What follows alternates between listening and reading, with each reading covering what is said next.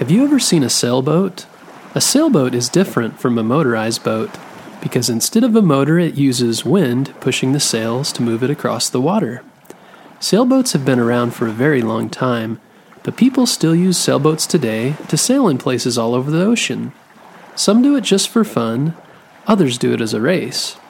Many world records have been set by people who have sailed boats around the entire world.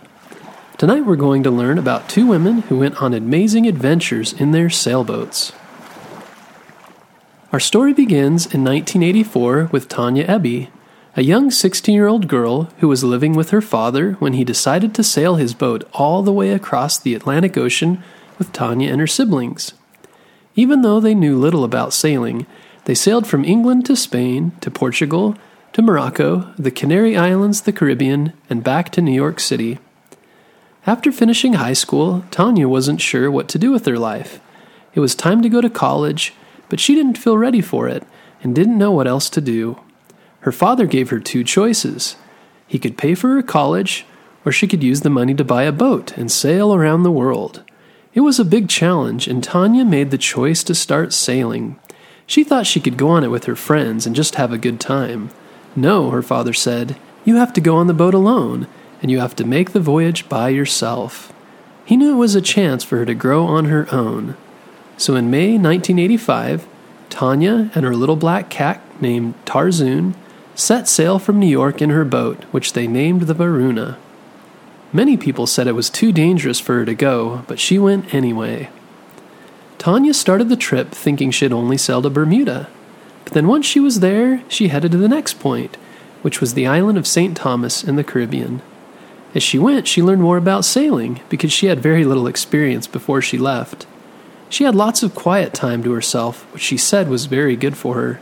It gave her a chance to think about her life, to read, to play with her cat, and to focus on getting to the next point of her voyage. Sometimes she played her guitar. Other times she wrote letters. One day it began to rain, and a storm surrounded her boat. Waves crashed against the side of the boat, and water splashed into it.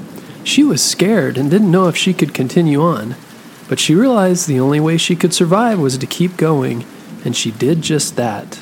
For two and a half years, Tania continued her voyage through the Great Barrier Reef, past Australia, then up through the Indian Ocean, the Mediterranean, and finally through the Atlantic Ocean until she returned home to New York. Tania became the first woman, and a very young one at that, to circle the entire world on a sailboat. When the news found out about her trip, people all over the world were talking about her amazing voyage. The president at the time, Ronald Reagan, sent her a message which said, "You set your energy and youth against an ancient challenge on the ageless seas, and you triumphed." Twenty-five years later, a woman named Laura Dekker wanted to break Tania's record and be the youngest woman to circle the globe by boat. She was sixteen years old at the time. Laura was born in New Zealand during a seven-year sailing trip by her parents. That's right, she was born during a sailing trip. The Dekker family was Dutch, which means they were from the Netherlands. Laura spent the first five years of her life at sea and continued sailing with her father afterward. She received her first boat on her sixth birthday and named it the Guppy. At this time, she also learned how to sail the boat on her own. She would often sail by herself with her father following nearby while windsurfing. When Laura was eight, she received a book for her birthday called The Maiden Voyage, written by Tania Aebi, who we learned about earlier in the story.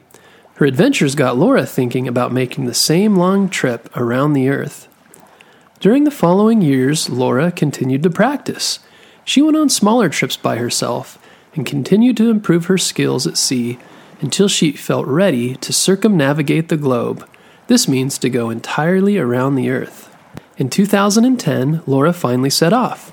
She had faced many issues with the law, which said she shouldn't be able to do it by herself.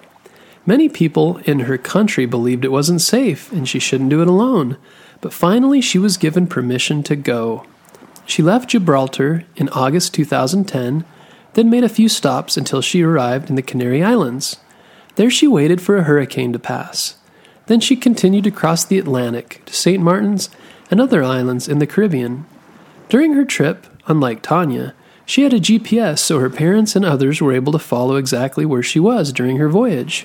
She was also much better prepared than Tania to make the trip.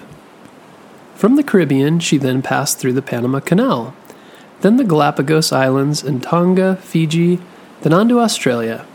Next, she passed the Cape of Good Hope in Africa, then finally completed her trip at Saint Martin. She had traveled six thousand four hundred miles in one hundred twenty-three days at the age of sixteen. During the voyage, Laura wrote about her experiences, and the news followed what she was doing. A movie has been made about her experience called Maiden Trip, and she wrote a book called One Girl, One Dream. It's pretty amazing what people can accomplish when they put their mind to it, right?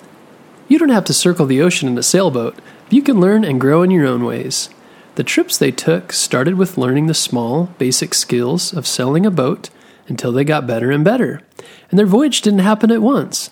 They started with small steps and took the challenges one day at a time until they reached their destinations.